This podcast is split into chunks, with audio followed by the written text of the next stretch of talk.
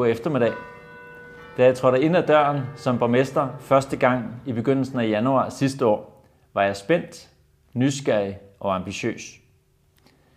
Hvad ventede der mig i Danmarks største kommunale forvaltning? Som året er gået, er den spændte følelse skiftet ud med stolthed. Stolthed over de rigtig mange dygtige fagprofessionelle, vi har i børne- og ungdomsforvaltningen i København. Jeg har brugt året på at komme rundt i så mange skoler og daginstitutioner som overhovedet muligt.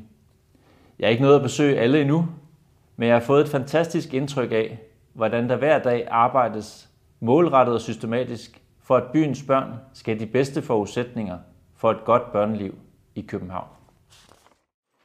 På min rundtur har jeg besøgt en, dy, en del af byens skoler.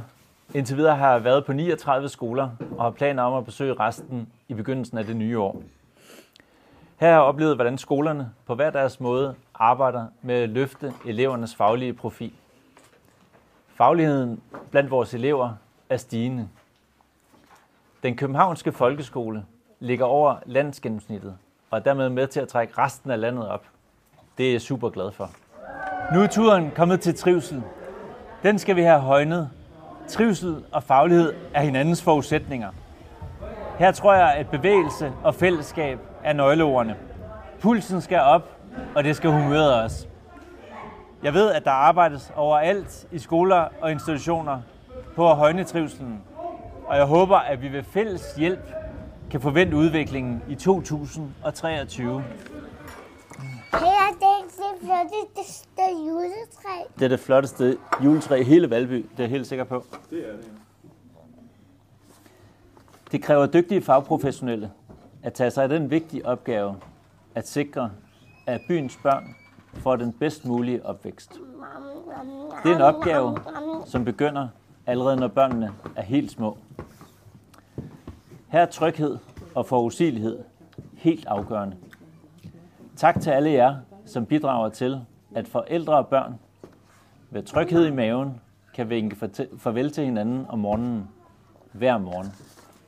Der er stor efterspørgsel efter kompetente fagprofessionelle, herunder lærere og pædagoger. Det er en udfordring, som ikke kun rammer os her i København, men vi, som vi med budgetaftalen for 2023 forsøger at imødegå med en fastholdelse og rekrutteringspakke.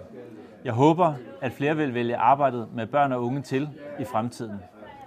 Jobbene er alsidige, og karrieremulighederne er mange, også her i København. Rammerne er også afgørende, når vi skal tiltrække og fastholde personale i vores daginstitutioner og skoler.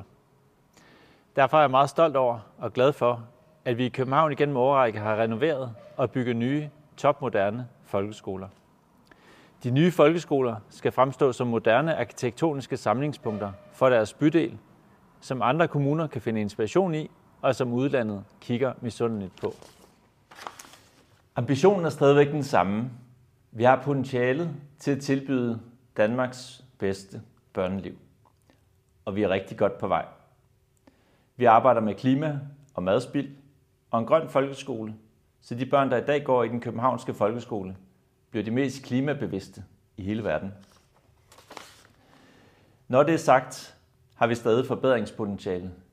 Men med så mange dygtige folk i og omkring de københavnske børn og unge, så er jeg sikker på, at 2023 bliver et endnu bedre år. Tak for 2022. Jeg glæder mig til at fortsætte det gode samarbejde om vores børn i det nye år. Godt nytår.